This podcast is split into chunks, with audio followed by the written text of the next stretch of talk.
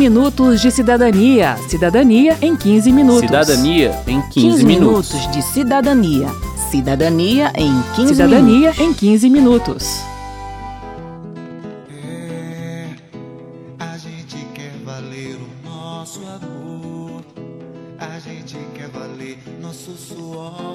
A Lei Brasileira de Inclusão da Pessoa com Deficiência, ou LBI, ou ainda Estatuto da Pessoa com Deficiência, busca assegurar e promover o exercício dos direitos e das liberdades fundamentais pelas pessoas com deficiência em igualdade de condições com o restante da população.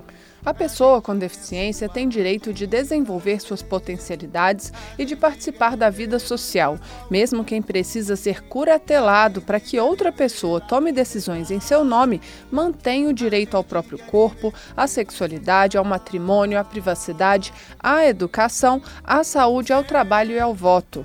O 15 Minutos de Cidadania abre hoje uma série especial sobre os direitos das pessoas com deficiência relacionados à educação e ao trabalho. Eu sou Mauro Ticherini. E eu sou Verônica Lima. A gente quer viver pleno direito. A gente quer viver todo respeito. A gente quer viver uma nação. A gente quer ser um cidadão. A educação é um direito da pessoa com deficiência, sendo assegurados um sistema educacional inclusivo em todos os níveis e o aprendizado ao longo de toda a vida. Na visão do professor Rodrigo Mendes, que é mestre em gestão da diversidade humana, ao falar em sistema inclusivo, a LBI reconhece o direito das pessoas com deficiência de estudar em convivência com o resto da sociedade. A lei não delimita uma maneira única de se promover essa inclusão, mas prevê algumas medidas a serem tomadas pelo poder público, como oferta de educação bilíngue, com Libras como primeira língua e na modalidade escrita do português como segunda língua, oferta de ensino da Libras, do sistema Braille e de recursos de tecnologia assistiva, oferta de profissionais de apoio escolar. Para Rodrigo Mendes, três requisitos são necessários à educação inclusiva: capacitação de professores, planejamento das aulas e engajamento das famílias. E o objetivo não é criar estratégias padronizadas por tipo de deficiência, mas uma educação que respeite as singularidades de cada aluno, mesmo os que não têm deficiência.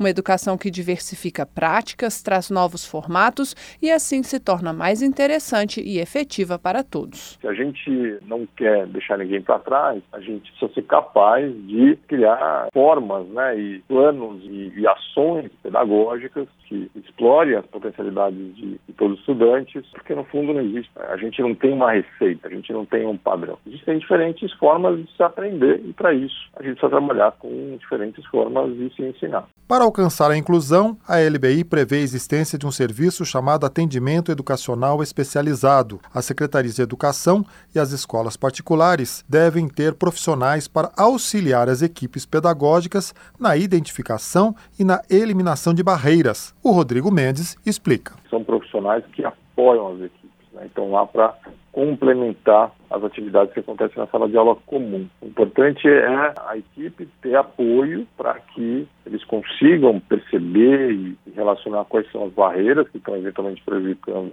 o acesso do, do aluno ao conhecimento e, ao mesmo tempo, apoiar as equipes para criar recursos, para buscar alternativas para a natureza, enfim. Para os professores que estão nos ouvindo, aqui vão duas dicas. O portal diversa.org.br é uma plataforma colaborativa de práticas de educação inclusiva e contém artigos, estudos de caso, relatos e exemplos de materiais pedagógicos acessíveis. E o Portas Abertas para a Inclusão é um curso de formação gratuito e à distância voltado para a promoção da inclusão escolar de meninos e meninas com deficiência. Os dois portais são iniciativas do Instituto Rodrigo Mendes, em parceria com a Unicef e a Fundação Barcelona. Quero saber. Quero saber. O quadro de hoje apresenta o relato de três alunos surdos sobre sua trajetória educacional. Todos disseram preferir o modelo de escola bilíngue, que tem metodologia e material didático específicos para os estudantes surdos, ao da escola inclusiva, em que o aluno surdo acompanha a aula ao lado de alunos ouvintes com a ajuda de um intérprete. A entrevista com surdos foi realizada em Libras, língua brasileira de sinais, com tradução para o português feita pelo Domingos Coelho e pela Agnes Maeda. A interpretação é de André Amaro, Val Monteiro e Ana Delmonte. Andressa Fernandes. Eu, desde criança, sempre estudei na escola inclusiva. O professor ensinava e eu não aprendia nada. Eu só copiava o que ele escrevia no quadro. Não entendia nada. Eu só copiava. Fui aprendendo, conhecendo a palavra escrita, fui desenvolvendo, mas quando mudei para a escola bilíngue, a metodologia era boa, dava para desenvolver o conhecimento, adquirir novos conhecimentos, foi melhor. Na escola bilíngue, tem metodologia boa para surdo, para criança surda entender claramente o conteúdo. A prova é visual. Tem oficina, material didático claro para o surdo entender. Sem metodologia clara, a gente não entende nada. O surdo se sente magoado, fica triste às vezes. Natanael Cruz. Desde o ensino fundamental, estudei sempre com o professor falando e com intérprete. Eu não sentia interesse, porque os dois no mesmo tempo, intérprete em Libras e o professor, pá, pá, pá, pá. E também a escrita, como? Impossível prestar atenção nos dois. Copiar, impossível. Como? Eu sempre sonhei com surdos incentivados dentro de uma escola só de surdos. Melhor, inclusão é difícil. Dá para aprender acompanhando as matérias com metodologia própria para ouvinte? Eu sempre percebi que o professor sente: ai, como ajudar o surdo? Os ouvintes, direto com ouvintes. O intérprete, direto com o surdo. Mas os professores não incentivam surdos. Agnes Maeda. Estudei na escola normal, sem inclusão, mas era difícil. Reprovava, mudava de escola, aí fui para a escola inclusiva. Fui até o ensino médio na escola inclusiva. Acabou. Fiz o Enem, o PAIS, o vestibular e não passei. Aí fiz licenciatura em dança. Larguei porque não tinha acessibilidade, porque não tinha intérprete. Fui a primeira surda no Brasil a passar em licenciatura em dança e fiquei muito triste porque não pude cursar. Eu apenas queria dizer a todo mundo que me gosta, que hoje eu me gosto muito mais. O Natanael e a Agnes são hoje alunos da Universidade de Brasília. Estudam letras, língua brasileira de sinais e português como segunda língua. Mas nenhum dos dois sonhava em ser professor. Natanael queria ser arquiteto e Agnes psicóloga. Optaram pela Faculdade de Letras, pois os intérpretes da universidade estão concentrados ali. A Andressa, que estuda gestão pública no Instituto Federal de Brasília, também tinha arquitetura como primeira opção. O Natanael expressa a frustração dos três pela limitação no desenvolvimento profissional. Precisa de intérprete nas várias universidades, mas não é só isso que falta. Você pode perceber, faltam intérpretes no trabalho, em reuniões, acessibilidade necessária em toda parte. Então eu fico imaginando quando, por exemplo, se eu entrasse para uma faculdade de arquitetura e como ficaria sem um intérprete para eu poder me desenvolver também futuramente quando eu estivesse trabalhando na empresa. Como eu estaria trabalhando dessa forma? Eu fico muito preocupado com isso e eu gosto muito da universidade, mas a gente tem que mudar essa história, fazer uma nova história. A diretora do Instituto de Letras da UNB, Rosana Naves, explica que a criação do curso de Libras e Português como segunda língua dentro do Instituto de Letras busca cumprir a exigência legal de formar professores de Libras. Essa, segundo ela, é uma etapa do processo de inclusão ter professores qualificados para atender aos alunos surdos e para ensinar Libras a ouvintes. Mas ela confirma que agora, em função do contexto atual de restrições financeiras, a universidade não consegue atender as demandas dos alunos surdos por outros cursos e disciplinas. O que a gente vê é que essa política de inclusão educacional, ela, apesar de ser um processo lento, ela tem sido bem sucedida, porque nos últimos anos na universidade a gente percebeu que tivemos o ingresso né, de muitos estudantes surdos, tanto no curso de língua de sinais brasileira, mas também uma demanda desses estudantes por outros cursos. A equipe é reduzida em função do número de surdos que a gente precisaria atender, né? Porque também eles atuam em duplas em cada turma, né? Portanto, a gente precisaria agora, como política pública, do aumento de número de tradutores e intérpretes nos cursos, nas universidades, uhum. para atender a demanda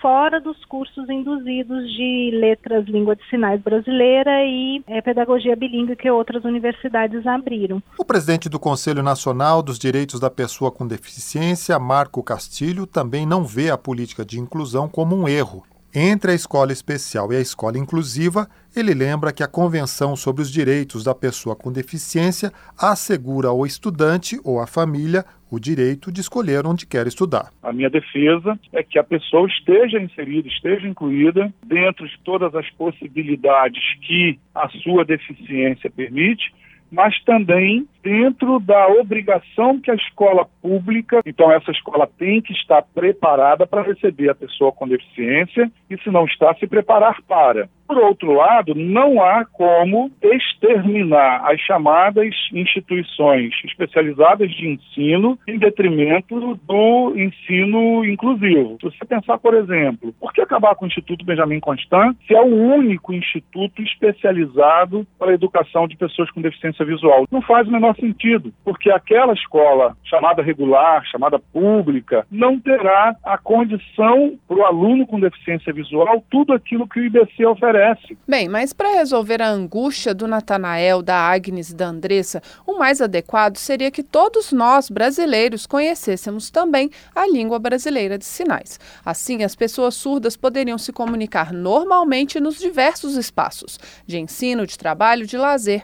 Para a professora Rosana Naves, da UNB, esse é um projeto possível, mas depende da formação de professores de Libras, o que já começou a ser feito justamente pelo curso que a Agnes e o Natanael frequentam. A primeira turma se formou em 2019. Todo mundo tem seu jeito singular de ser feliz, de viver e de enxergar. Bem, falamos até aqui da escola inclusiva, com as críticas de quem a vivenciou e com as explicações sobre como ela pode evoluir. Mas a Lei Brasileira de Inclusão traz um segundo princípio relacionado ao direito da pessoa com deficiência à educação, o aprendizado ao longo de toda a vida. A professora Ainan Bonfim, da UNB, explica o conceito. Uma escola convencional, a intenção dela é aplicar um conteúdo que se espera que seja aprendido no final do ano e que de, após aquela conclusão daquela, daquele conteúdo a pessoa se encaminhe para uma universidade e tenha uma continuação acadêmica. No caso da educação ao longo da vida, não. A gente está preocupado com o indivíduo, com o bem-estar, com a cidadania, com o envelhecimento dele. Isso quer dizer, segundo a coordenadora pedagógica da APAI, Kelly Assunção, que a pessoa que não consegue acompanhar o currículo padrão no tempo tempo certo, não perde o direito à educação. A partir do momento que se prega a escola com idades mínimas e máximas para cada série, onde eu vou colocar o diferente? Onde eu vou encaixar a pessoa com deficiência que ela precisa, às vezes, de dois, três anos para fazer a mesma série? E é direito dela por lei, está lá na LDB, ela tem direito à adaptação curricular. É eu adaptar aquele conteúdo, a capacidade dela e adaptar o tempo também que ela tem para fazer aquele conteúdo. Então, uma mesma série eu posso dividir aí em um ano, dois anos. E mesmo com essa adaptação, ela tem direito à sala de recurso, no horário contrário, para que ela possa também desenvolver habilidades e competências que vai auxiliar lá na aprendizagem da sala de aula. Não queira ser aquilo que o outro é. Não queira ser aquilo que o outro é outro seja. Ora, veja tudo aquilo que você quer. É importante deixar claro que as regras da LBI não se aplicam somente às escolas públicas. As instituições privadas também precisam oferecer um sistema educacional inclusivo em todos os níveis e modalidades e o aprendizado ao longo da vida. E elas não podem cobrar a mais por isso, nem recusar a matrícula de crianças e adolescentes com deficiência. Ainda bem Ninguém é igual a ninguém, ainda bem, ainda bem. Termina aqui o 15 Minutos de Cidadania, que teve produção de Cristiane Baker e Caio Guedes, trabalhos técnicos de Wesley Lima, edição e apresentação de Mauro Tchequerini e de Verônica Lima. Se você tem alguma dúvida, mande pra gente. O e-mail é rádio.câmara.leg.br e o WhatsApp é 61 999 78 90 80. O 15 Minutos de Cidadania é produzido pela Rádio Câmara e transmitido pelas rádios parceiras em todo o Brasil, como a Rádio Acesa FM de Volta Redonda, Rio de Janeiro. Você pode conferir todas as edições do programa no site radio.câmara.leg.br ou agora no Spotify. Uma boa semana e até o próximo programa. Até lá! 15 minutos de cidadania. Cidadania em 15 minutos. Cidadania em 15, 15 minutos. minutos de cidadania. Cidadania em 15 Cidadania minutos. em 15 minutos.